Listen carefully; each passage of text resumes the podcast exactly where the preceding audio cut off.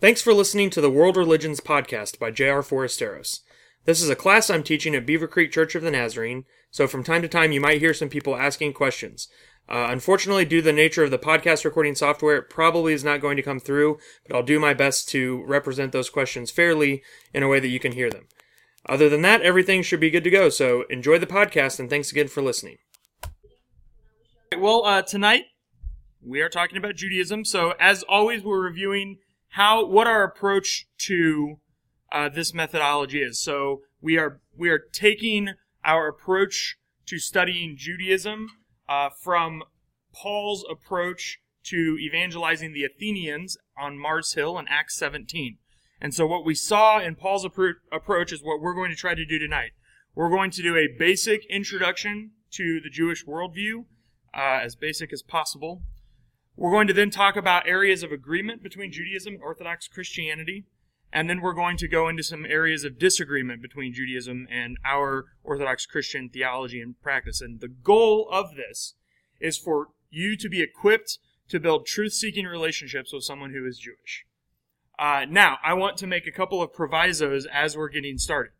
Uh, probably all of all of the religions that we're, we are going to be studying, uh, I am the most anxious about this week and next week. Uh, this week being Judaism, next week being Islam, because uh, we as a culture are more familiar with these two religions than we are with any of the other religions that we're studying. At least we think we are. And because of the greater cultural familiarity, there's also a greater amount of noise in our understanding. There are lots of bad assumptions and good assumptions and assumptions. Uh, and so we're going to try as clearly as possible to cut through that. So don't be afraid to ask questions. Uh, but what we're what, and what we're trying to do is as well as we can in 80 minutes ish. We're trying to equip you to build truth-seeking relationships with people who are alive today who are practicing Judaism. So, uh, what we need to talk about then is which Judaism are we talking about? Because I will tell you that as a person who loves to teach the Bible, this very nearly became a grand epic lesson in Old Testament history. Uh, because when you're talking about Judaism, the temptation is to just go back and talk about the religion that we find in the Old Testament or the religion that we find that Jesus practiced in the New Testament. The problem with that is that those are not modern Judaism. Uh, the religion that we find in the Old Testament is probably more accurately called ancient Yahwism. Uh, worship of Yahweh is why we do that. And then by the time you get to Jesus' day, you're dealing with something that most scholars call Second Temple Judaism, because there were two temples, and this was the Judaism that was happening during the second one. Um, after Second Temple Judaism, though, uh, this thing that Jesus did split in lots of ways, but the two main branches were early Christianity and Rabbinic Judaism.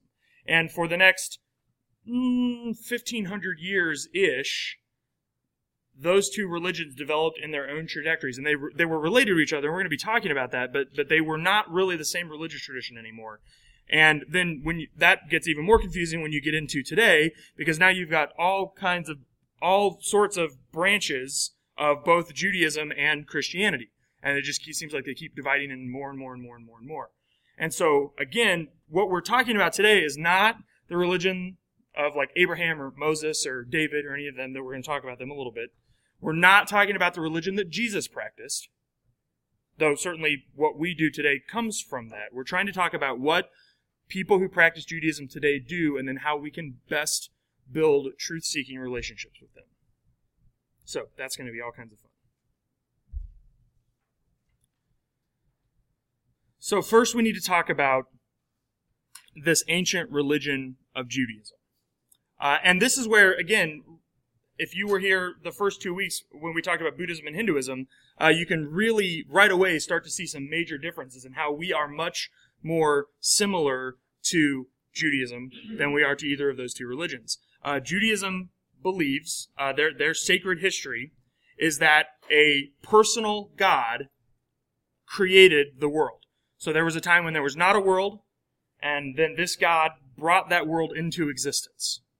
Uh, if you compare that to Judaism or to uh, Hinduism or Buddhism, that's not how they believe, right? They believe that reality is just sort of an emanation of this thing that's not really a God because it's not really personal. It's just kind of this stuff that we can't really describe. And Judaism says, no, no, no, no. There is a there is a person, there is a an entity, an intelligence that created everything, and we call that intelligence God.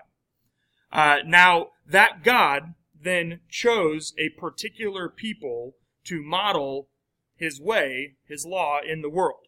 Uh, that was Abraham, and then all of Abraham's descendants. And so quickly in Abraham's lineage, his uh, grandson Jacob, there, there was a moment in Jacob's life when he was on the run, he was camping out all by himself, and God shows up and wrestles with him all night. And it's this real weird little story in, in kind of in the early part of the Old Testament. But at, as a result of that wrestling match, uh, God changes Jacob's name to Israel, which means wrestles with God. And that became how the Jewish people from that time forward understood their identity. They were the people that wrestles with God. And, I think a really good way to understand that is that the Jewish people are always trying to figure out what is the way that we best represent God in the world. And the world's always changing, right? Things are always progressing. Cultures are always moving and changing and, and all of that. And in all of those different ways and all those different places, we wrestle with this God that has revealed himself to us and how we present him to the world, how we live in such a way that the world can know that God through our example. Uh, now, if you fast forward a whole lot, there was this big event called the Exodus. And so Jacob's descendants go to Egypt, they get enslaved, and they're there for about 400 years, and God decides to rescue them from slavery. And so he raises up this guy named Moses. Uh, Moses gets his people, leads them out of Egypt. Uh, watch the movie because it's exciting if you don't know the story. And then in uh, Moses takes them to this mountain called Sinai. Moses goes up on the mountain and he receives from God something that Jews call the Torah. Okay, that is a Hebrew word and it means, sort of means law, but it's really law in the sense of like instruction or way. And so actually, we have a lot of connotations of the word law. We think like judges and a legal system and things like that. And it's actually, it's actually better to think of it as God's way, God's plan for humanity. And so I'm going to be, when I talk about the Torah tonight, I'm going to be talking about it as God's way or God's plan. Uh, but if you've ever heard it referred to as the law, that's that, that's that thing that we're talking about. And so essentially, Moses brings God's law, God's way, God's instruction down from Mount Sinai and delivers it to the people. And so now they have a clear understanding of who they are and how they are supposed to be in the world. And so that then, fast forward a whole lot more years, you eventually get to a person called David. Uh, David was, this is a, a point now where they've kind of transitioned out of a tribal nomadic culture into a more stable culture. And, uh, they want a king. And so they choose a king and things don't go so well with that king. And so this guy, David, who sort of rose from poverty and uh, he you know, wasn't like a famous guy. He certainly wasn't the king's son. God anoints him to become the king, and David is ha, David has become in, in, Jewish history the paradigmatic king. He's the best king ever. Uh, if any kings are ever com- are ever really good, they say he was a really good king, almost as good as David. But don't be silly, not as good as David. Uh, so David David holds a, a really valuable place in in the Jewish life. And David, more than anyone else, is responsible for kind of the first massive change in Israelite religion. Uh, David undertakes to uh, consolidate worship and political power in Jerusalem. So David takes over the city. Uh, he calls it Jerusalem. And then he consolidates all of Israel's political power there. Instead of them being this loose affiliation of tribes, now they have, they're one nation, they have one king. And then David begins the process of sort of shutting down temples that were for worshiping Yahweh, God, all over uh, Israel. He begins shutting them down and trying to consolidate that political power, or that, that religious authority in Jerusalem. And so David's son Solomon actually builds this magnificent temple and it becomes the only place that you can worship Yahweh in the world. And that was a, that was a major major shift because before that, uh, families would have their own sort of shrines in their houses. It looked much it looked much more like uh, a lot of the religions around them. Uh, a, town would have its own kind of tent and its own shrine in there, and people would worship in there. Uh, and and Solomon starts shutting. David and Solomon kind of shut all of those down and consolidate everything into the temple in Jerusalem. And so uh, they understood that God's physical presence on earth lived in the temple in Jerusalem. And if you wanted to interact with God, you had to go to Jerusalem to this temple. Uh, you could you could pray and you could do things like that outside of there, but that was where you had to go. Yes. Correct. No, this the temple. So that's a good question. Question was, uh, this is not when we talk about synagogue. This is not what we're talking about. No. Um, and in fact, we'll get to why they had synagogues when we get to the exile. But the synagogues are the the word is actually a Greek word that means a meeting place. So the, the synagogues are actually just for people to meet together and read scripture and pray together, and uh, very similar to what we do in this building. Uh, and the temple was not actually the temple building itself. Almost no one was allowed to go in there except for the, the very not even all of the priests, only a few of the priests. And so the the temple itself was God's house. That was where God lived, and the only people allowed to go in there were the, the holiest of the priests who kind of took care of God. And the like, if if we were all living in ancient Israel, uh, ladies, sorry, but you wouldn't even be allowed like on the steps. Most of us men, unless we happen to be priests, would be allowed like in the courtyard, and then the few of us who would maybe be priests would be allowed to go into the inner parts of the courtyards and the buildings and things like that. But um, that's very different from a synagogue. So, okay, so is that clear so far? That that sort of process of consolidation of the of the religion until we get to a place in about a thousand BC when worship of Yahweh is only happening in Jerusalem's temple. Uh, it's only supposed to be happening in Jerusalem's temple. You see that it doesn't quite stick, and so you have prophets and people who are running around telling people, "Hey, knock that, knock it off," and all those other places. God does not like that. Uh, so we see that people didn't always listen, but that was what they were supposed to do. So, good so far? Okay.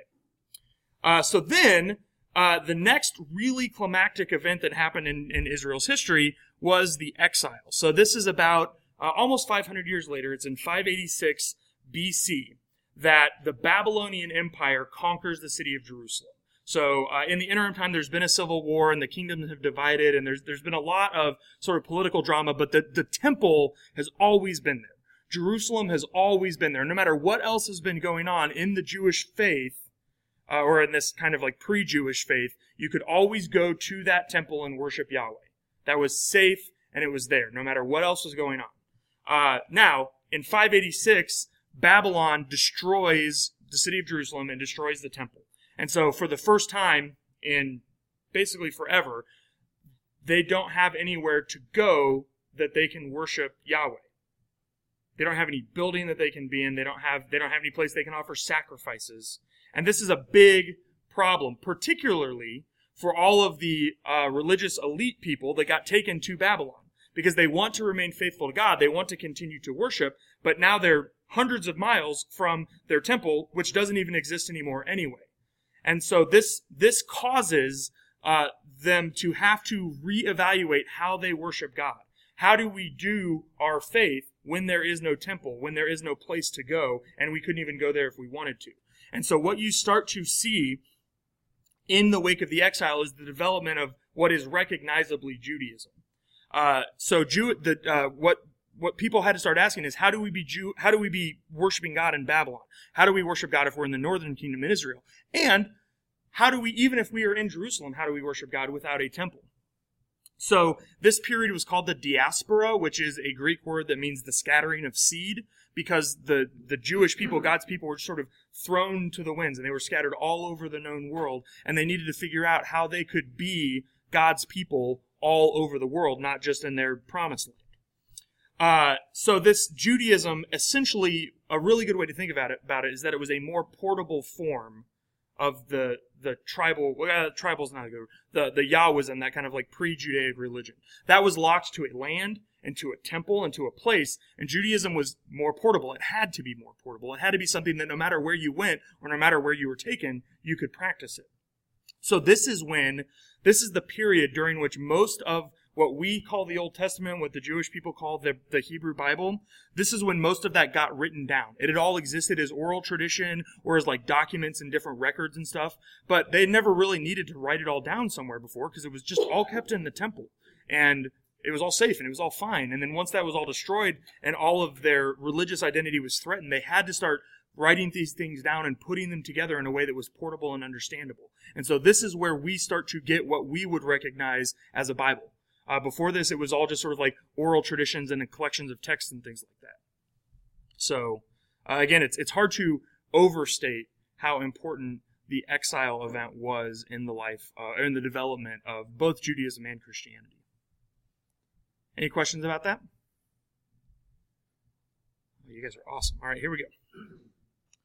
Uh, so let's then talk about Second Temple Judaism. As you might suspect, this is the Judaism that was happening after the temple was rebuilt. So after the exile, the Jewish people were finally allowed to return to Jerusalem, and they were actually eventually allowed to rebuild the temple, hence Second Temple. But it was never really the same after that. And, and the Jewish people sort of felt that deep down. Because essentially what had happened was Israel was transferred, uh, it was always ruled by some other power. So the Babylonians were conquered by the Persians, and then that Cyrus, the per, uh, the emperor of Persia, is the one who actually allowed them to go back and rebuild the temple. Uh, Persia got conquered by Alexander the Great, and then after Alexander the Great died, they split up his uh, kingdom into three kingdoms, and the Seleucid monarchy uh, dynasty was kind of ruled over Egypt and Israel, and so Israel's ru- ruled over by these Seleucid kings. So fast forward again to about 167 BC, and this particular Seleucid king, whose name was Antiochus IV Epiphanes. Yeah, I know. Uh, you know, actually, his name's not super important, but uh, he desecrated the new temple. Okay, he actually uh, the the we're going to get to kosher laws in a little bit, but the pig is considered unclean in Judaism, uh, and that he slaughtered a pig and poured its blood all over the altar and things like that in the temple. And uh, he, he, was apparently he was trying to make the Jews mad, and it worked spectacularly because this sparked the Hasmonean rebellion. And when we get to the holy days, this is what Hanukkah commemorates. Okay, so the Jews rose up in revolt uh, under the Maccabees, and they uh, kicked the Seleucid kings out of Israel, and uh, Israel for about a hundred years was under self-rule. Uh, and so the the Maccabean kings, the ones who kicked everyone out, they declared themselves both kings and priests, and they just sort of did everything in the temple. Uh, and so then in about 63 BC, Pompey, the Roman general, uh, took over Israel again, and then Israel has never was never ever ever ever again a state uh, until 1948. So um, now, by the time of Jesus, uh, even in the Holy Land itself, Judaism had a lot of factions. And you can imagine this, right? If we've made this thing that used to be landlocked and locked to the temple, we've made it portable, and we've kind of sent it out into the world, you can imagine that it wouldn't take very long for it to start developing different flavors wherever you went. And sure enough, that happened. And so by the time of Jesus, uh, by about the, the, you know, 1 and like 30 AD, uh, there were lots of different factions and, and kinds of Judaism even within Israel. And you've heard of, if you if you've any familiarity at all with the New Testament, you've heard of a lot of these. Um, oops, sorry, that was all. Hey, there were some names that you probably wanted. Uh, so, uh, so the first group that you've probably heard of is the Sadducees. Uh, this was a group that if you if you consider yourself a Bible believing conservative, you would be a Sadducee. Okay, they were the literalists. Uh, they were the they were tied to the temple. They they said, you know what? Give me that old time religion, uh, just like great great great great granddad used to practice. That's what I like. Don't change it. Don't bring any of that new fangled stuff in here. Like I like it the way it is. That's who the Sadducees were. Very literal interpretation of the Torah. Um, very conservative. Very tied to the temple. Just again, just like you would imagine for someone who was into the old stuff. Okay. Um, the Pharisees were a new upstart group that formed after the Hasmoneans took over the temple because they did not think that, well, the, so when the Maccabees did their revolt and took over, the guys who were priests weren't actually Levites. And so the, the Pharisees were saying, look, you can say that you're old timey and traditional all you want, but you're not actually doing what the scriptures say you should be doing. And so they rejected uh, what was going on in the temple as, as really truly what God was wanting to do, and they kind of took it on themselves. Uh, they were what we would call theologically progressive or theologically liberal. They believed in, in oral interpretations of the Torah, um, and and it might surprise you, but of all of the groups that we know of in Second Temple Judaism, the Pharisees were the ones that were the most like Jesus, which is why he fought with them all the time. Because you actually fight with the people that are most like you, not the people that are most dissimilar from you. You just sort of look at those people and go, "You guys are weird." But the people that are almost like you but not quite are the ones you fight with all the time because they've almost they've almost got it. You, if you just show them how right you are, then they would get it and they would agree with you. Um, uh, the last two groups are uh, particularly the zealots are not. We're not even sure that they're actually a group, but they were people who uh, were in favor of violent revolution. They liked what the Maccabees did and thought that they could probably do it again against Rome. Uh, both of these groups were not big fans of the temple. The Essenes are the other group and uh, the Essenes were they were so disgusted with what was going on. Again, it all started. It was all kind of in the wake of the Maccabean rebellion that they actually moved out to the desert and lived in caves and just sort of like were waiting for God to come back and destroy everything. And so they wrote and studied uh, the Torah. They wrote all of their own texts and all of this stuff. They put them in jars and then left them in the desert. And in about 1949, a kid and his goat were walking around in these caves, just doing what kids do with their pets and found a bunch of clay pots with a bunch of scrolls in them and thought they probably were important, and that's how we found the Dead Sea Scrolls. So the Essenes are the group that created the Dead Sea Scrolls, and those were massively important for uh, understanding the Old Testament and, and particularly the art of translating the Old Testament and how reliable our Old Testament texts are. But they were from a group of kind of crazy people that lived out in the desert by themselves and wrote real weird stuff. Uh, so thanks to those guys. Um, so that was all Second Temple Judaism. And the thing that's interesting about all of that for our discussion is what it shows is that even in Jesus' day, uh, temple worship was on its way out.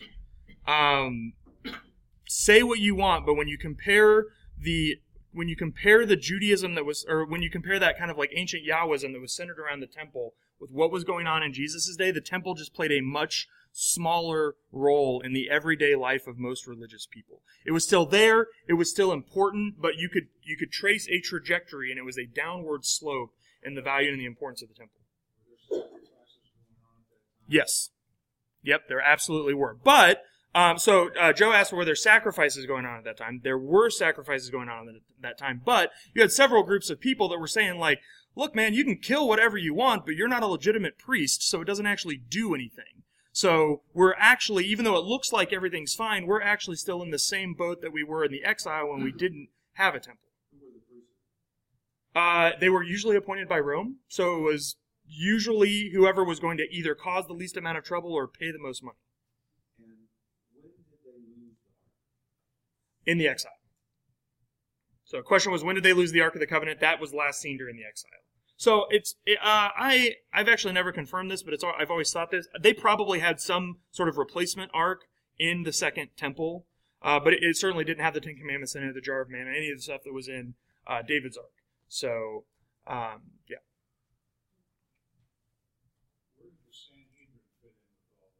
Uh, question was, where does the Sanhedrin fit in with Second Temple Judaism?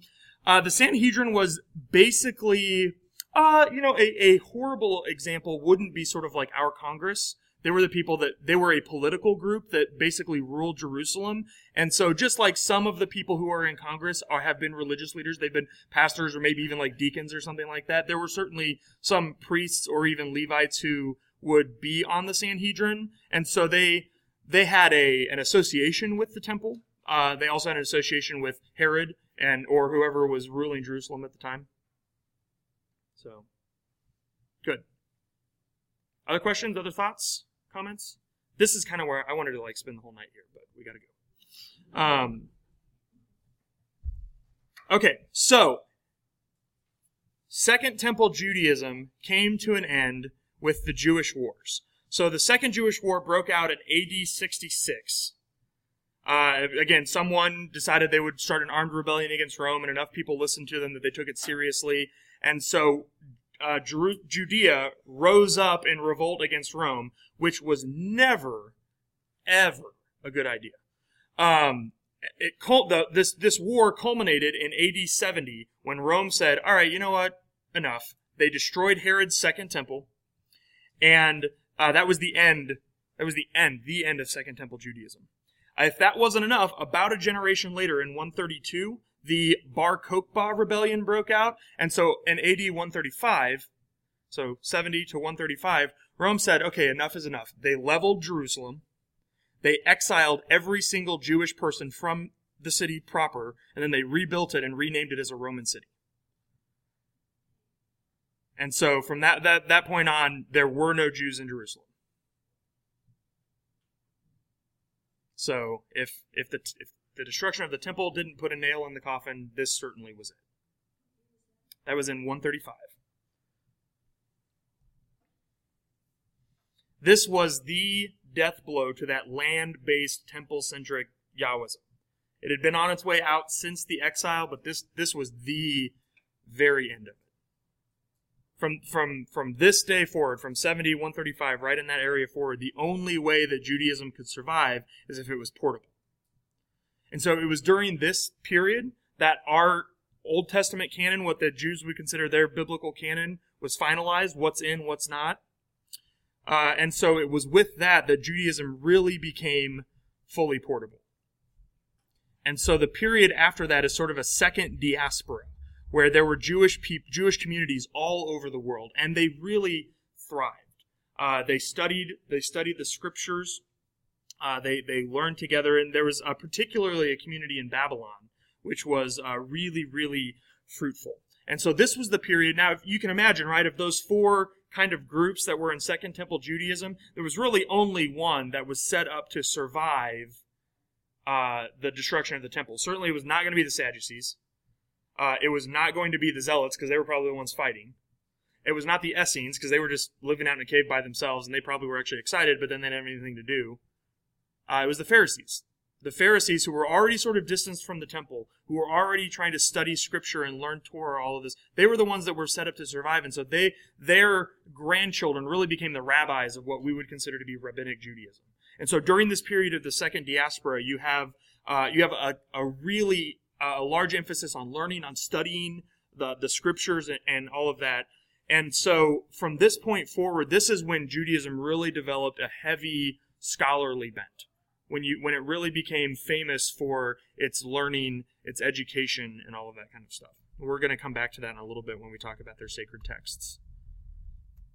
Uh, during what we would call the Middle Ages, this kind of scholarly Judaism was flourishing, but ironically, it was not in Europe uh, because, to our shame, Christians were heavily persecuting Jews. And so, where they found refuge and welcome was in Islamic countries. Uh, Islamic countries welcomed them and actually any Christians who were being persecuted by their particular country that they were in. And so uh, this is where medieval Judaism flourished. This is where Jewish mysticism started up. If you've ever heard of Kabbalah, that is a form of Jewish mysticism where they uh, kind of try to find secret messages in the scriptures and things like that. Lots of lots of prayer and kind of esoteric stuff. Uh, that all began here. Uh, this is all during the Middle Ages, so 800s to 12, 1300s ish all during that time. So while we were experiencing a dark age, uh, everyone else around us was, con- uh, us being Europe, I guess, uh, Western civilization was in the dark ages. Everyone else was actually having a grand old time learning and exploring and inventing zeros and things like that.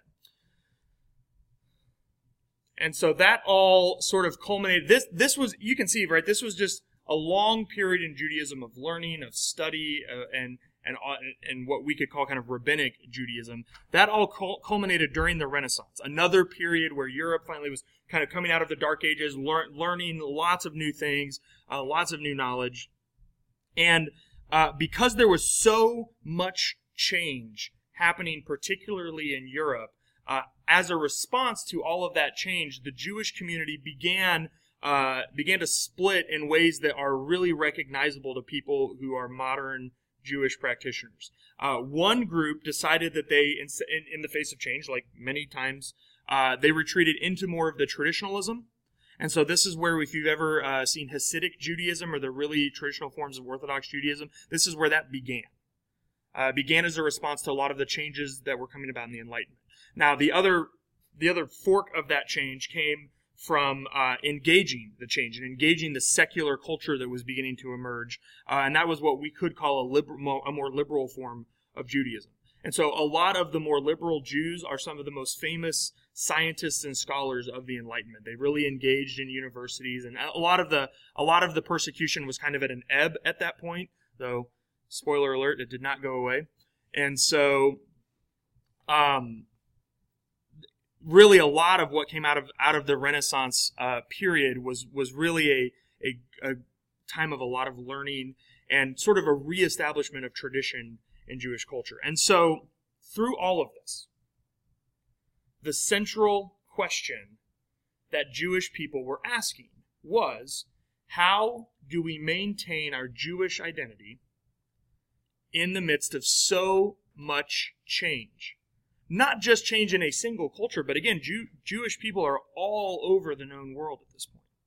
They can be found in every different culture all over the world. And so, so the question is, with, with so many different cultures that are always changing, how do Jewish people continue to be Jewish people? How do they continue to be that unique, chosen people that show God's way to the world around them? And so here's where, if anything's hard tonight, it's going to be this. So before we go there, any questions about this period? Thoughts, comments, corrections?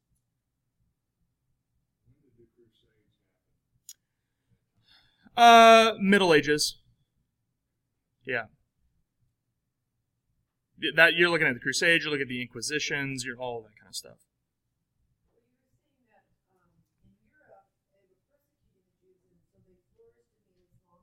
Mm-hmm. Yeah, Islam Islam started in the 700s, and so uh, yeah, by 800, 900, it was all over North Africa, all over the Middle East. Yeah, and actually, the Christian faith and the Islamic faith in that time period got along fine as long as the Christians weren't crusading. Yeah, uh, if you if you want to have a nice sunny this view of Christian history, just skip right over the Middle Ages because nothing that we did in that time was good. So we were we we were very much the bullies of the globe, uh, to our shame. So yeah, during during that particular period of time, uh, the Islamic faith, the Jewish faith, and what Christians were in those countries, the Muslim countries, were getting along famously. Uh, typically, all that would happen, we'll talk a lot more about this next week when we talk about Islam. But typically, yeah, what the what what the what the Muslim countries would do would just sort of do like a, a religion tax. So if you're not Muslim, just pay a little tax and you can do whatever you want. So and people who were getting killed everywhere else were like, deal sign us up for that tax. So, other thoughts, questions? Yeah. Right. Right.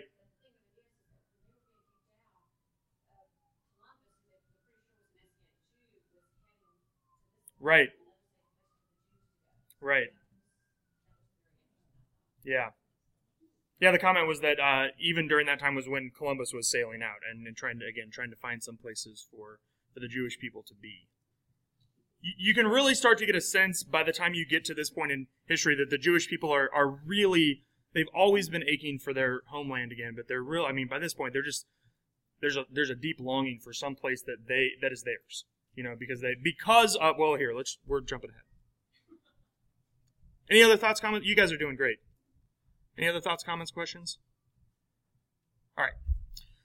So, this is the thing I said was going to be tricky if anything's tricky. Now, let me just say this and then we'll qualify and ask questions and clarify. Uh, almost. Yeah, we're, we're, we're sort of set up to talk about modern Judaism. Judaism, because again, the question that they were always trying to answer was how do we maintain our identity? How do we maintain our identity as a, as a, a chosen people in the midst of all of these other cultures. Because what they, I mean, what they could have done was just assimilate, right? Just, just be like everyone else, and eventually whatever was ethnically unique or culturally unique about we just sort of like be bred out, right? Just And so the Jewish people understood that that was a real possibility, and they wanted to not do that. They wanted to maintain their identity and their culture. And so the question was, with so many different cultures and with everything changing all of the time, it was that back to that wrestling. How do we do this? How do we live out God's way? And so, because of that question, the Jewish faith is much more a faith. It's, it's actually much less a faith than it is a practice. Uh, Judaism is not so much a religion of belief. Uh, again, at least not primarily, and I have to overqualify this, but I think I think it'll make sense. Uh, what really matters in Judaism is your action, your behavior, what you do, the things that you engage in.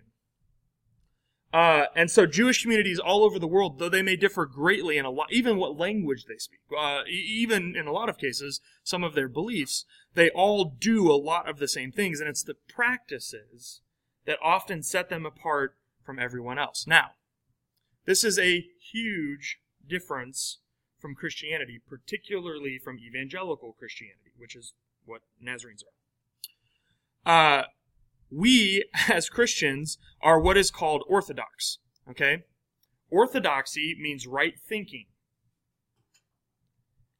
And orthodoxy is mainly concerned with you thinking, believing the right things. Evangelicals, particularly, we put a huge emphasis on a personal experience of God and an assent to a particular set of truths, a particular set of beliefs. In Judaism, the emphasis is reversed. Jews are much more about orthopraxy, right action, right practice. Okay? Now, of course, neither of these is exclusive, and of course, both of them have pitfalls, right? We would all probably agree that behaviors without beliefs are empty and, and, and certainly that they're lacking spiritual significance and power. Right? If you just do something, but you don't really have a reason for it, you just kind of do it. Um, but on our end, right, we also all know people who say they believe things, but those beliefs don't inform their actions. And so this is where we would all do really, really well to, to listen to the book of James, which is a very Jewish book of the New Testament. Right? James says we can't only have belief or only have behavior. We they were never meant to be separated. That's a that's a distinction that we've sort of made for ourselves. That you can act, do certain things without believing in them, or believe things without acting on them. So, but it's important as you move forward and thinking about trying to understand, uh, a, particularly to build re- relationships with someone who is a, a modern Jewish person, that they're probably mainly going to be concerned about behaviors, practices, actions. We'll get to what a lot of those are, and talking about beliefs or how those beliefs inform those behaviors is going to be a less interesting question to them than it is to you. And that's weird, but that's because, of course, we're on our side of the fence. And if we were on their side of the fence, they'd probably think we were weird. So uh, just understand that that's a difference and understand that that's going to shape a lot of your conversation. And if you hit that difficulty early on, don't be surprised by it. Just embrace it and try to learn from each other, right? Try to seek truth together.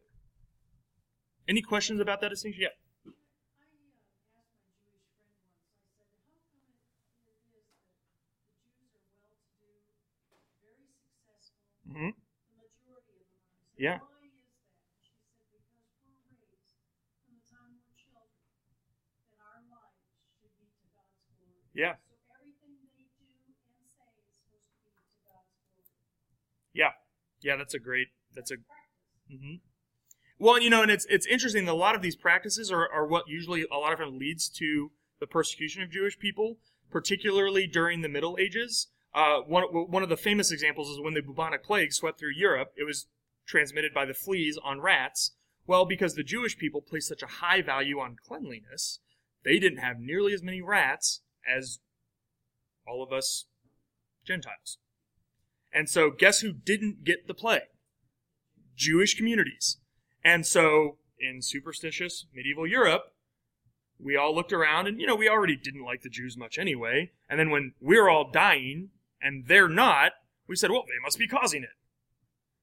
And so that was, you know, just extra excuse to persecute the Jewish people. When in fact it was, it was their particular set of practices that were protecting and preserving them from the bubonic plague. So, uh, so it's, it's often, it's often these practices because it's not, I mean, you can, you can walk down a street and you can have no idea what someone believes, right? I mean, that's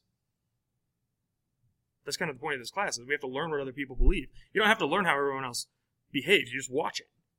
And so, so practices easily mark out the Jewish people. And, and again, that's the point of them, but it also makes them an easy target for persecution.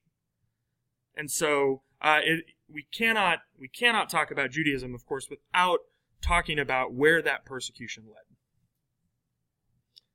As Jewish culture continued to thrive in Europe over those several hundred years, um, those practices continually made them enemies in the eyes of the larger Christian culture.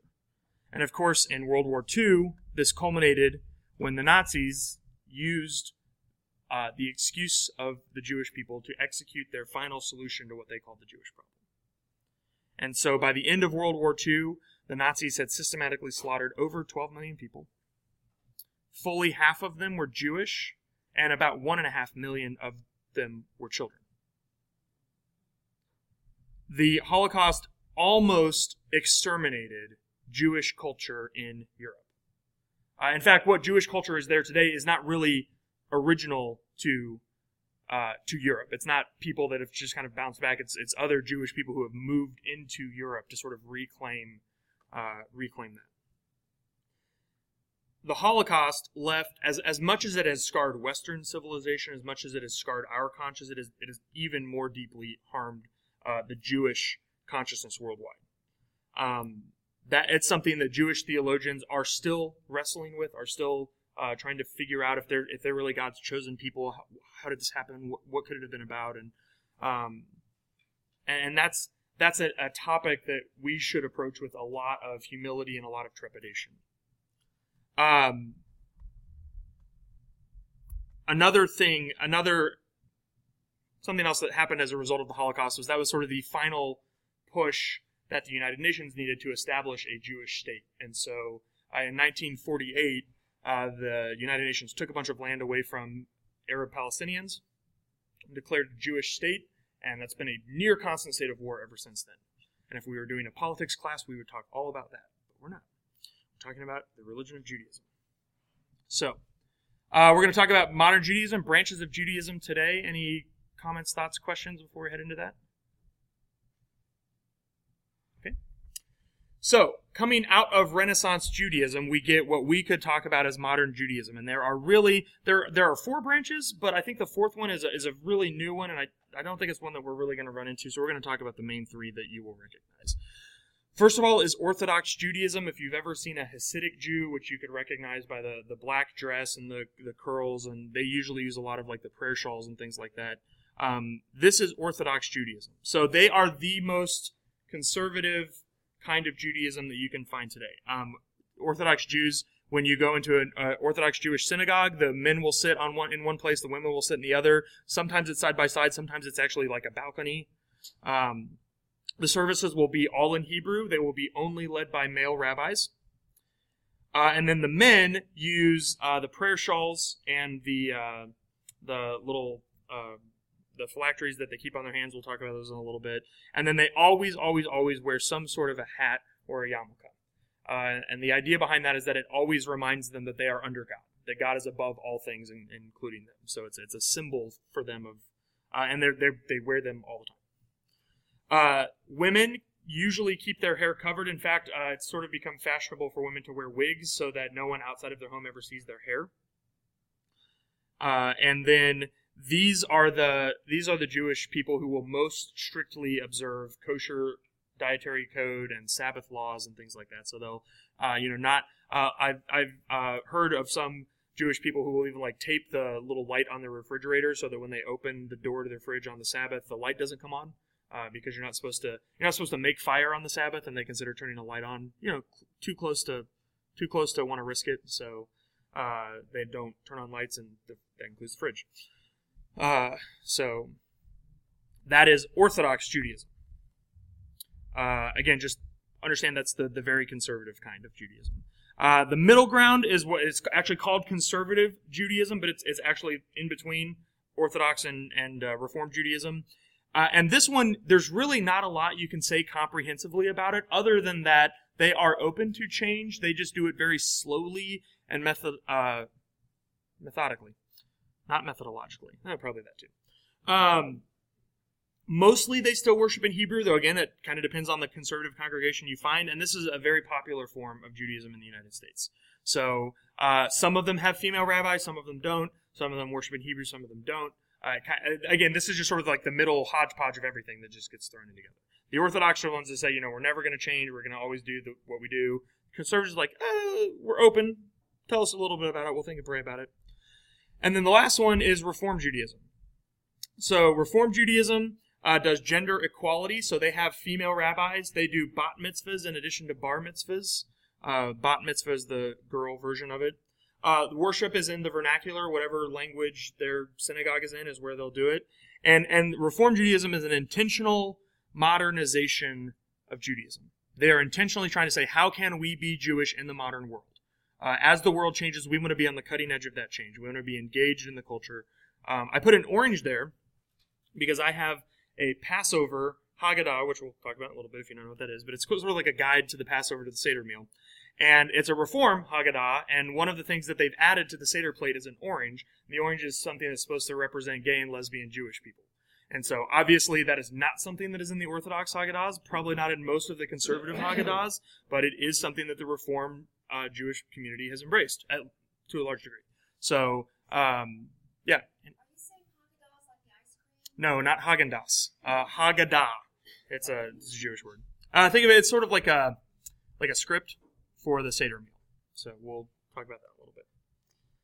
Uh, now, in addition, these are sort of the uh, the the difference in belief and practice in Judaism. Judaism is also divided along ethnic lines, and so different Jewish communities that have been in one particular ethnic region for a long period of time also have sort of developed their own idiosyncrasies. So, you know, like Amer- American Judaism or uh, Russian Judaism or Ethiopian Judaism. So there, there is a lot of that as well. Um, and again, there's their their practices tend to look more like whatever culture they're in or the language that they use. Uh, you've probably heard Yiddish words before, and that is because in Europe, particularly in Eastern Europe, Yiddish was a sort of a amalgam of several different languages that the Jewish communities there used. And uh, even though they, those cultures were largely wiped out by the Holocaust, uh, a lot of Yiddish culture has still sort of uh, existed in other forms. And you know, a lot of our, a lot of, a, if you know a Jewish word that you saw in a movie one time, it's probably a Yiddish word. Okay. So, any questions about the different branches?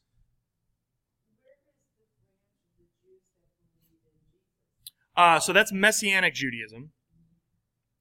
Uh, they are not. Uh, they I I would consider them more a denomination of Christianity than a branch of Judaism.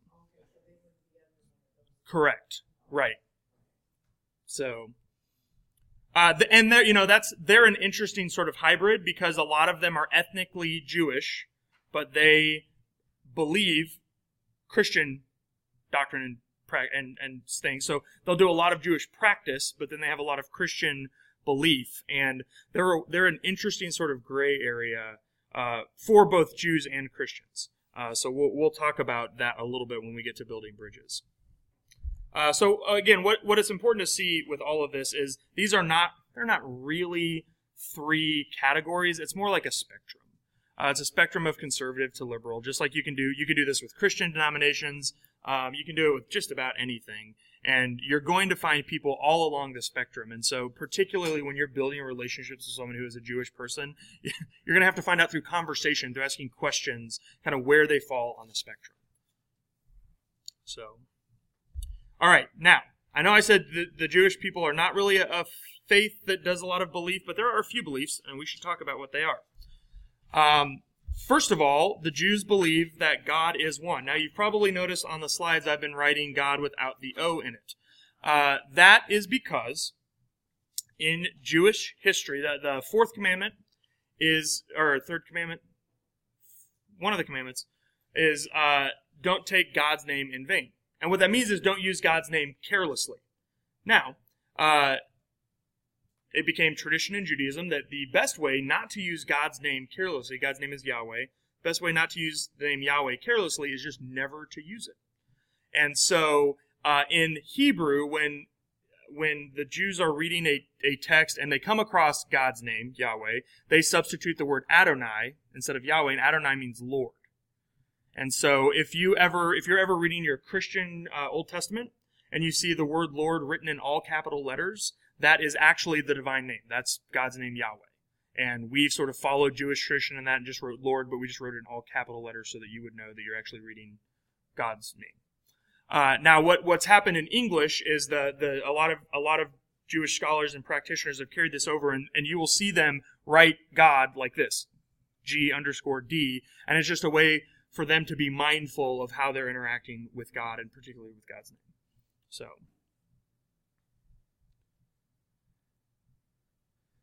Um, second is that the, the Jewish people all give authority to what they call the law and the prophets. Okay, so uh, what I really want to do here is talk a little bit about the scriptures that the Jewish people use. Now, I said earlier that the way we understand the word law is probably not the best, it's not the most helpful way for us to interact with Jewish people. Uh, we are children of Martin Luther, whether we like it or not. And Martin Luther is the one who basically said that the Old Testament law was like this burden that hangs around our neck and drags us down and convinces us of how awful we are. And all it's really good for is making us see how much we really need Jesus. Okay? And so we read that back onto Paul. We read that back onto Jewish people in general. And so we got this picture of Judaism that it's this really strict legalistic religion where they're not allowed to have any fun and they just sort of walk around all the time being miserable, but that's better than being smited. So they just kind of keep doing what God told them to do. And they have all these, all these laws that is have in the Bible and it's just, it's just awful. Okay? Now, What's weird about that is that if you ever actually talk to a Jewish person or even actually ever read the Old Testament, you would see that that is not at all how the Jewish people think of the law. They consider the law to be a gift and a privilege. Uh, Psalm 119 is the longest chapter in the Bible. Anyone who's ever tried to read through the whole Bible has always dreaded coming to Psalm 119 because it's so long.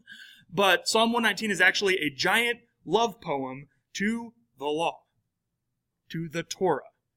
It's just, he goes on and on and on and on about how great it is and what a privilege, what a gift it is from God that God would single out a particular people and then he would give them explicit instructions on what it what the way that they were created to be was. It's like it's the, the Jewish people look at it as they got insider information.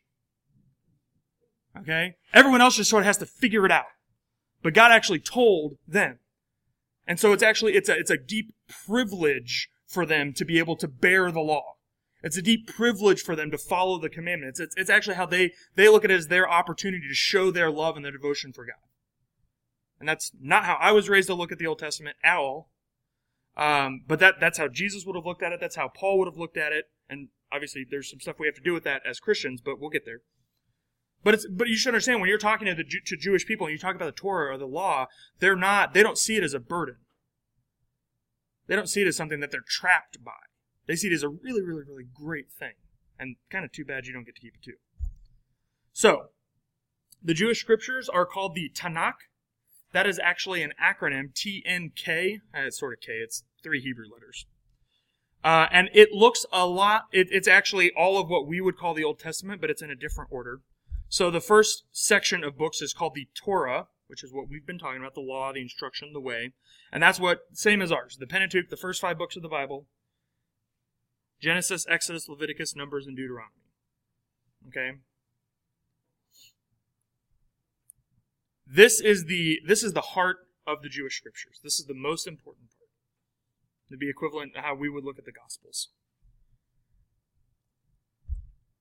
The next section, and you don't have to write all of the books down if it's just thought you'd be interested to see what are considered what in the Jewish scriptures. The next section is the, the Nevi'im or the prophets.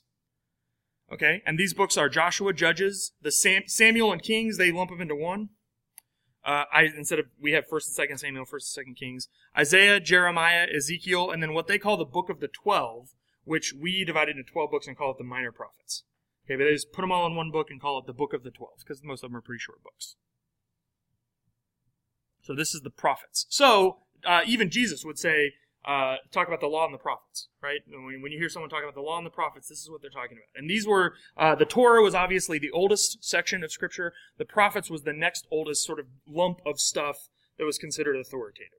Okay, and, and we know for sure that by Jesus' time, at least, uh, if not earlier, uh, the, the law and the prophets were both considered authoritative.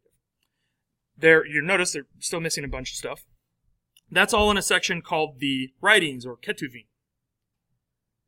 Uh, and this is all the wisdom literature like Psalm, Proverbs, Job. Uh, one book called the Scrolls, which is Song of Solomon, Ruth, Esther, Ecclesiastes, Lamentations, and then some of the other prophetic books. Daniel, Ezra, Nehemiah are put together in one book, and then the book of Chronicles. And so these are all in the third section of Scripture, and, and, and today Jews consider all of these authoritative.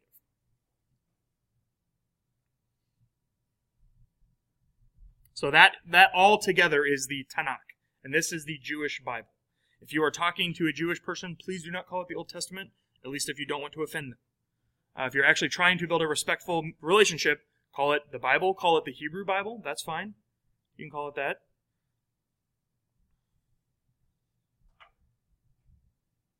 When they combine the books, Ezra, Nehemiah, hmm compared to what we have, is it those two books one to the other, or do they have they actually integrated? No, uh, in fact, uh, so Ezra and Nehemiah is a great example. Those are- that those are just part one and part two of a story, so they just stick them together, and it's just long, longer. Kind of like First and Second Kings. It's there's no good reason to break them up except for length, and so um, yeah.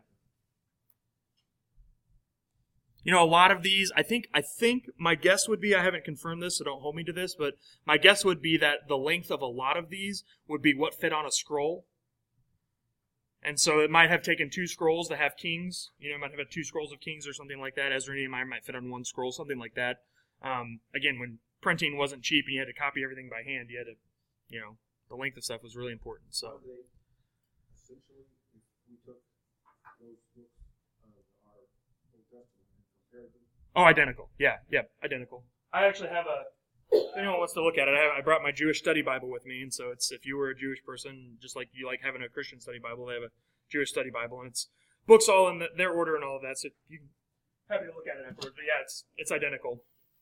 So now, where things get interesting is when we get out of the Tanakh into the Talmud. So the Talmud. Remember, I was talking about that uh, community of Jewish scholars in Babylon. Uh, well, they they created this thing called the Talmud, and uh, it's become also authoritative for Jewish people. So the Talmud was developed by rabbis over hundreds of years, and and this is one of the best examples that we could see of what it means to wrestle with Jewish identity. Uh, so the most famous Talmud is the Babylonian Talmud, and uh, this is this is a page from that book. And so what you can see here is that here in here in the middle of the text uh, or of the page is the actual text of Scripture. So this this here in the middle of the page, and then over here, this is all Hebrew Scripture. But then you have all of this other stuff printed around it. These are the uh, teachings of rabbis uh, from over the course of hundreds of years, and uh, in the margins, they're actually arguing with each other over interpretation. So, you know, one rabbi says this, but another rabbi says that, and this guy over here says this, and and so the Jewish people studied this, and by studying the Talmud, it was a way to sort of invite whatever worshiping community was using that document into that centuries long wrestling with what these texts mean and what what God's trying to tell us through all of that, um, and all of this is held uh, by most Jewish people as equal in authority to uh, the to what we would call the Bible. So the Talmud, you know, I'm not sure. Uh, it I I actually don't know that at all. It is entirely possible that Talmuds are still being written today, or that certain influential rabbis are having their stuff. I don't I don't know. I don't know. So they take the scripture, say out of Daniel, and they'll be in the middle, and then all the comments are around it. Yeah. So uh, not not unlike what we would have in a study Bible, right? We'd have the text at the top and the study notes at the bottom. The difference is uh, you don't get arguments in the study notes, right? Uh, you have, oh no, this is what it means, uh, and and the Jewish people understand that uh, it's not usually that simple, especially when you're dealing with again all different cultures all across time, and so you you actually sort of get to sit in on the conversation that's been going on for hundreds of years about what these texts mean and what God's trying to say in them, and you're picking sides and you know stuff like that. So, um, pretty cool. It, it'd be, I guess, it'd be sort of like you know getting C.S. Lewis and the Church Fathers and Augustine and Anselm and you know, throwing them all in, in the same text and getting to read what they said about this text and you know. Yeah, absolutely. Yeah.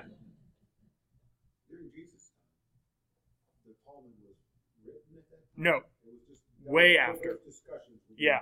Yeah, uh, you know, people called Jesus rabbi, right? There were rabbis around. There were a few influential rabbis in Jesus' time, um, but we're talking about probably another four to six hundred years before. Or not those, some of those rabbis, like the ones that Paul studied under.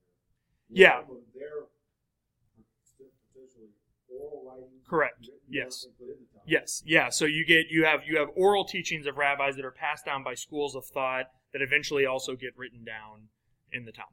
So yes. Okay, so when you're talking to a Jewish person about Scripture, you're going to need to understand about the Tanakh, what we would call the Old Testament, what they would call the Bible, Hebrew Bible, and you're also going to need to understand about the Talmud. Okay, there's The the uh, it's multi, it's volumes, a library. I mean, it's yeah, it's enormous. And again, there's more than one. Though the Babylonian one's the most famous one and the most influential one. So, yeah, I've actually I was using one in a research paper one time, and it was like it was the it was a Talmud for Exodus like 21 five through 23 10 or something like that. it's just like oh my gosh, I can't imagine having all of these, you know. But it was it was really neat. So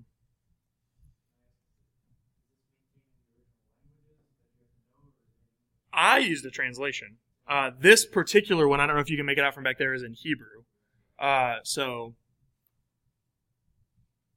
some people have lovingly translated them for people like us who don't want to have to try to deal with the original Hebrew.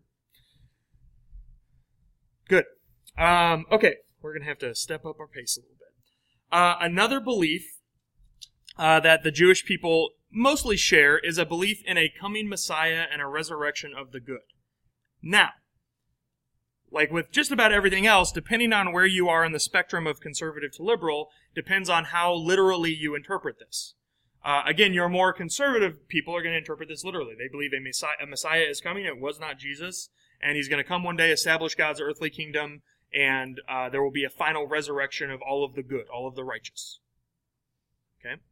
Uh, more liberal people, and you, you actually again you see the same kind of trend in Christianity. Say, ah, that's it's it's all metaphorical language, and it, all it really means is that in the end, good's going to win. But we're not actually looking for some kind of a Messiah to come. We're not actually expecting resurrection, uh, and and you're going to have everything everything in between. That. So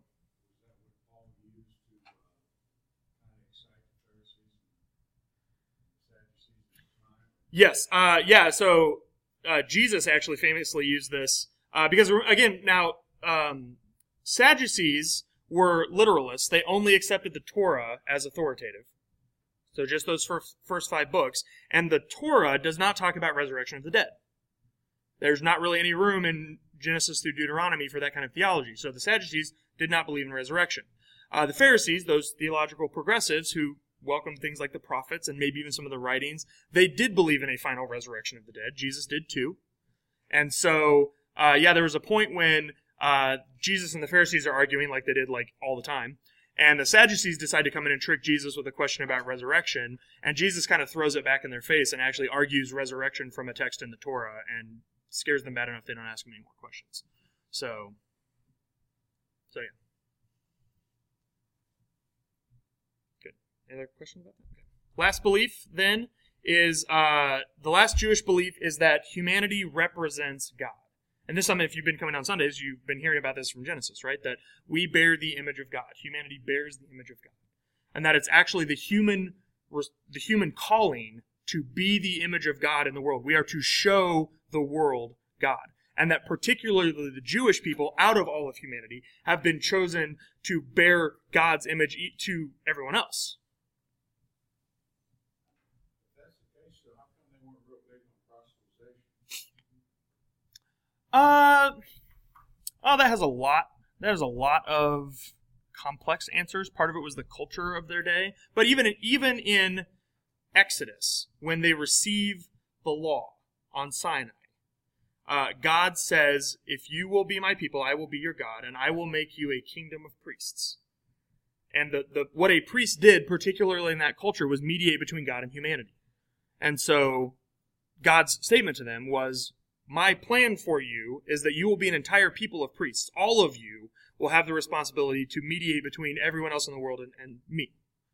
And so there was this. Now, oh, I don't know if we have time to get all the way into that. Uh, there, there were a lot of other things that were going into that. Um, and there was always a vision, particularly you see this in the prophets, that there would be a day when all nations would come to God through the Jewish witness.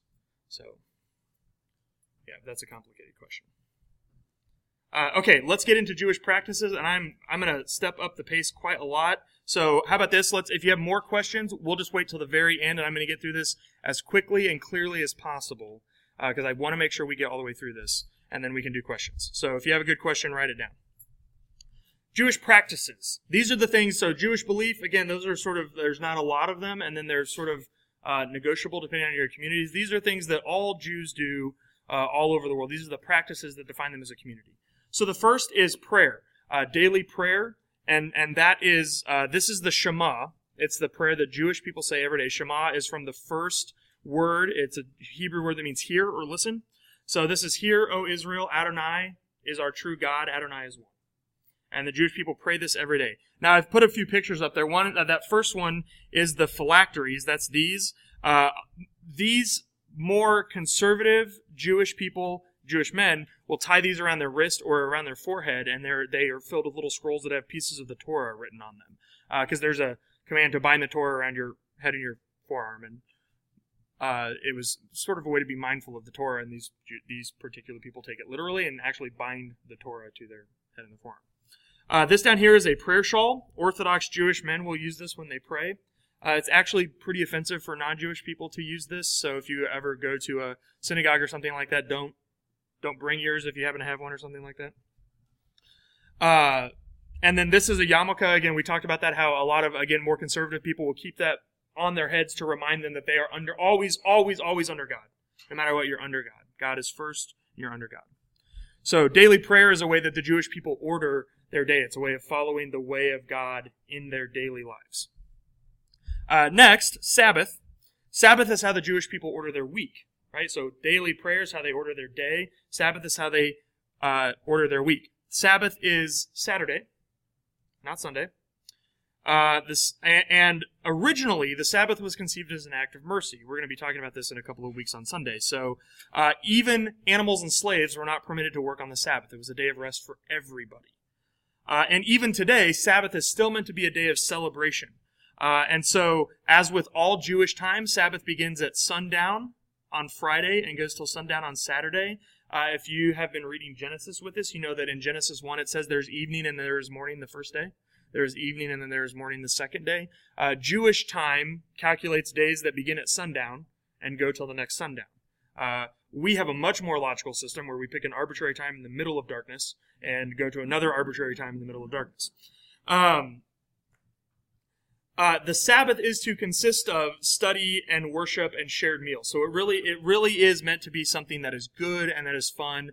Uh, I think I always grew up thinking of it as a time where you just had to like sit in the dark and not do anything. Uh, but it's not. That's not how Jewish people practice it. Uh, it's really meant to be a time of feasting and celebration and just resting, resting from, from your day and from your work. And so, and again, this was, this was to mark every week. Every week was to have this time of rest and pause in it. Uh, the Romans called the Jews lazy because they only worked six days a week and everyone else worked seven days a week. Uh, then when Christians started worshiping on Sunday because that was the day that Jesus rose from the dead and we called that the Lord's Day, uh, we said, you know what, we like that Sabbath thing. We're going to do that and we're going to do Sundays. And that's how the weekend came about. So aren't you glad for that? Um, uh, the other Jewish practice. So we talked about how they order their day with prayer. They order their week with Sabbath. They order their year with festivals and holy days. And so I listed them all there for you. Um, now, just like their days begin at dark and move into light, the Jewish year begins with death and moves into life. So it starts after the harvest and what we would consider fall, and then it moves it moves through what you know winter into spring and summer. The Jewish calendar is lunar, uh, so the dates shift compared to our Roman, much less biblical solar calendar. And the Jewish festivals are a mixture of both agricultural festivals, because they were mainly an agrarian society for lots and lots and lots of years, and then they're also religious festivals. So, first one is Rosh Hashanah. This is the Jewish New Year. It happens in the fall, usually September. It's preceded so you got to think end of the year. It's preceded by a month of blowing the ram's horn, the shofar, every day to remind you you don't have much time left. Get your get your stuff together. get all your debts paid off, get everything handled, get all your end of year business handled so that you can start the new year fresh. Uh, Ten days after Rosh Hashanah is the most sacred day of the Jewish year. It's called Yom Kippur. That means Day of Atonement. Uh, in the Old Testament time, this was when they made corporate sacrifices for the sins of the nation and for the sins of the world.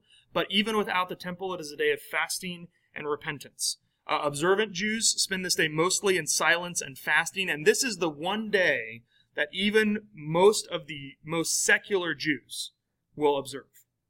It's that important, it's that sacred. After Yom Kippur is Sukkot, which is the Feast of Booths or the Feast of Tabernacles. This was a harvest festival. It also commemorates when they wandered in the wilderness. So you're supposed to. Now, the idea when they were an agrarian society was when you were harvesting, you couldn't just like you didn't just want to like leave all your harvested grain in a big pile for anyone to come take. So you actually built like a little tent and you slept out in the uh, in the fields. Uh, that sort of turned into a big festival where they were just like have a big party because everyone's out camping and you know when you camp you have fun. So uh, today uh, you actually can still build a booth and you can still kind of go camping and stuff. And the ce- the celebrations around this festival are a lot like our Thanksgiving. It's it's it's all about harvest and bounty and God's provision, all that kind of stuff. Okay, Hanukkah is next, again, right around Christmas time. Uh, Hanukkah commemorates the Maccabean War from 167. So uh, Jewish people light candles on a menorah to commemorate God's provision because when they were rededicating the temple, they were only supposed to have enough oil to last them one day, and it lasted eight days miraculously. Lasted as long as they needed for the temple to be rededicated after Antiochus IV Epiphanes desecrated with the pig. So uh, this is a day where uh, for eight days they exchange gifts and they light a menorah and all of that. Uh, Purim is probably the coolest one. It's sort of like a combination of Halloween and Mardi Gras and Judaism. Purim commemorates Esther rescuing the Jewish people from Haman and from the Persian Empire. And so they dress up, they do parades, like they do all this crazy stuff, and then it culminates with this reading of the book of Esther. But if any of you have ever been to a melodrama, it's sort of like that. Like whenever Esther or Mordecai comes out, of everyone's like, yay! And anytime Haman comes out, everyone's like, boo, hiss, you know, and it's, it's just, it's just like this big carnival kind of atmosphere, and it's just, it's just a lot of fun. Um, after Purim is Passover. Uh, again, this is one that probably a lot of us have at least heard of before or a little bit familiar with. Passover retells the Exodus story, the, the story of God delivering them from slavery in Egypt. The most famous part of the Passover is the Seder meal, in which every little piece of the Seder meal represents a different part of the Passover story. Okay, there's a couple that I didn't. Uh, no, there's a couple that aren't here, but that I, I wrote on your page. Uh, Yom uh, HaShoah is a new holiday that commemorates the Holocaust. And because it is still so new, a lot of the rituals involved with it are still kind of being worked out. Like there's not a lot of consensus, but um, they they are, it's a day of remembrance and a committee never never again. Uh, and then there is Shavuot. This is better known to us as Pentecost, and uh, it is another harvest festival that became a celebration of Moses receiving the Torah on Mount Sinai. So Pentecost is a celebration in uh, in Judaism of Moses receiving the Torah. And then the final holy day between uh, Shavuot and Rosh Hashanah is Tisha B'Av, which remembers the destruction of the two temples. And interestingly enough, this is a holiday that has uh, waned in popularity since 1948 when Israel received uh, became its own state again. Uh, this is this just doesn't get celebrated as much anymore. So what's interesting, what's fascinating to me about this calendar is that Jewish people are constantly reaffirming their unique identity all year long. Right? There's there's week long festivals and periods of fasting and feasting and all of that kind of stuff. And your entire year is ordered around your unique identity and unique story as a people. So, um, okay, we got to keep going. Come back. Uh, a few other ordering practices we just have to mention. Uh, eating kosher, uh, dietary. This is again a, a, way that Jewish people are marked out. There's all kinds of particular rules, like you don't eat meat and dairy, you don't eat pork, you don't eat shellfish, that kind of stuff. Um, that comes straight out of the Old Testament. Um, so, and it's something a lot of Jews still keep. Uh, circumcision, when a child is a boy is eight days old, his uh, he is circumcised, and uh, this is again still practiced by most Jews. It's a, um, a particularly uh, for most most of human history until we started doing it as a good medical idea. It was definitely a mark, uh, unique mark of Jews. Uh, then the bar, the bat mitzvah, is uh, the, it's son or daughter of the commandment. It happens when you're 13, and it's the Jewish coming of age ceremony. So uh, Orthodox Jews and a lot of conservative Jews do not do a bat mitzvah, the daughter of the covenant. They only do a bar mitzvah for boys. Reform will do a bar and bat. And then last are the ceremonial cleansing. So this one is uh, there's a ritual pool called a mikvah, and like women who have uh, been menstruating after they're done, there's like rules for that kind of stuff. And there's just different times that uh, Jewish people will do a ritual bath, and it's not like taking a shower. It's like it's a ritual bath. So. Okay. And again, what's what's interesting about all of these practices is these are ways that Jewish people all over the world, no matter what culture they're in, no matter what language they speak, they all keep these kinds of practices, and it marks them out. It makes them different. Now, in the four minutes we have left, holy cow. Uh, let's talk about how we can build bridges to Judaism. First of all, we share a, a common sacred history, obviously. Uh, their sacred text is a part of our sacred text. We need to be careful here because it is really easy to offend, and maybe that would be different if we hadn't spent so many years persecuting and killing Jews, but we did. And so we sort of lost the right to not have to be careful with how we engage this stuff. And so uh, when particularly when you're when you're engaging with Jewish people about the Old Testament or about Jewish and Christian history, just tread lightly. Okay, uh, if you think something might be offensive, wait until you're a little bit better friends. Uh, err on the side of caution, not on the side of offense. Something else that we agree on is that humans bear the image of a personal God. We agree about the nature of God, we agree about the character of God, and we agree that humans bear that God's image.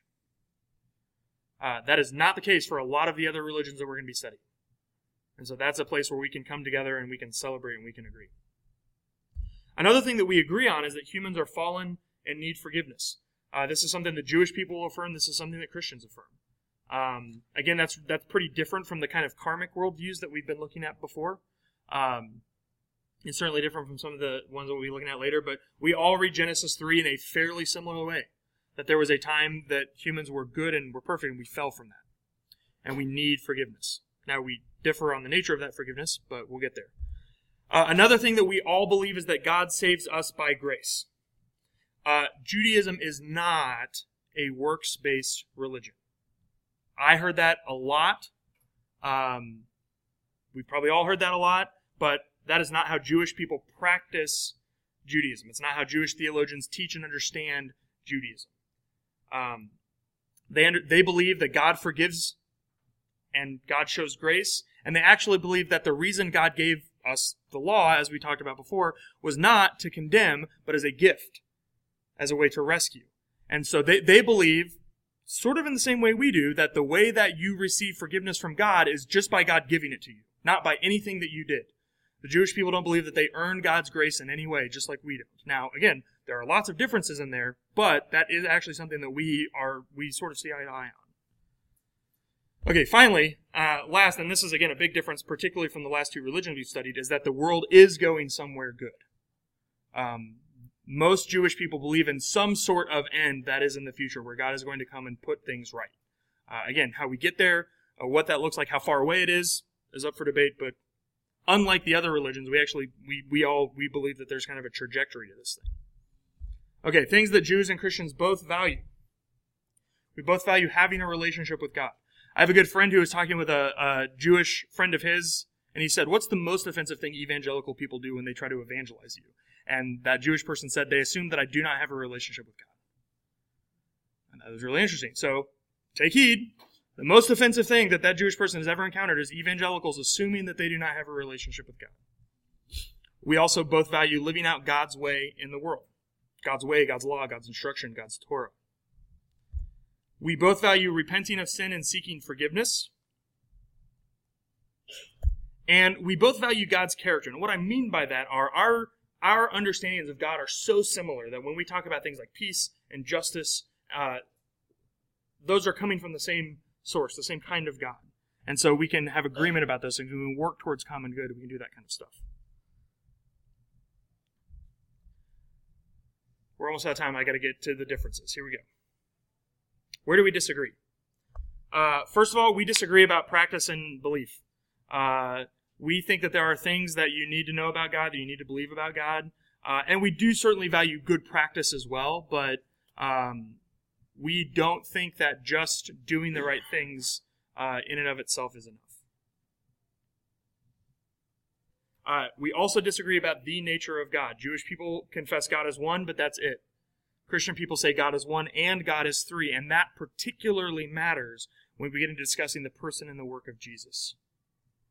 Um, so, uh, man, I wish we had more time for this. Nature of the Torah. The Jewish people understand the Torah is something that God gave to Moses on Sinai. It might be oral, it might be written, but that's all. That's it. Uh, we understand that the Torah, God's way, actually became human.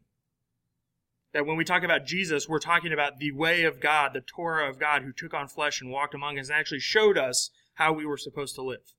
Showed us the way. Didn't just tell us, didn't just give us a record of it, but actually showed us among us. So when we when we talk about the Torah with Jewish people, we have to understand that what's at stake for us is that we believe that's Jesus. And we believe that the best picture of who God is and what God's way in the world looks like is the person of Jesus. And then, of course, we also disagree about the nature of the Messiah in that we believe that Jesus was the fulfillment of the Jewish covenants, uh, that he is the Messiah, and that he is the one who is coming back again to set the world right. And Jewish people do not believe that. Or if they did, they would be Messianic Jewish. Um, so, okay. Uh, we got to do this. All right.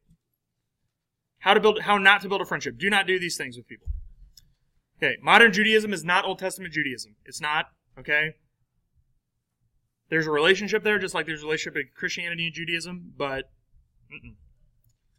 Uh, be very careful how you engage a tradition. If you're invited to a Seder meal or to any other kind of Jewish thing, uh, err on the side of treating it as a Jewish thing. Don't say like, "Oh, I'm a Christian. We can do this stuff too." I mean, we sort of can, but again, we just we have a lot we have a lot of uh, baggage when it comes to dealing with Jewish people and appropriating their beliefs and things like that. So, uh, eating a Seder meal does not make you look make you more like Jesus. Um, it can be a really cool experience and you can learn a lot from it but when you're when you sort of are engaging in jewish traditions you're really learning more about the world of the scriptures um, you're really learning you're not you're not so much um,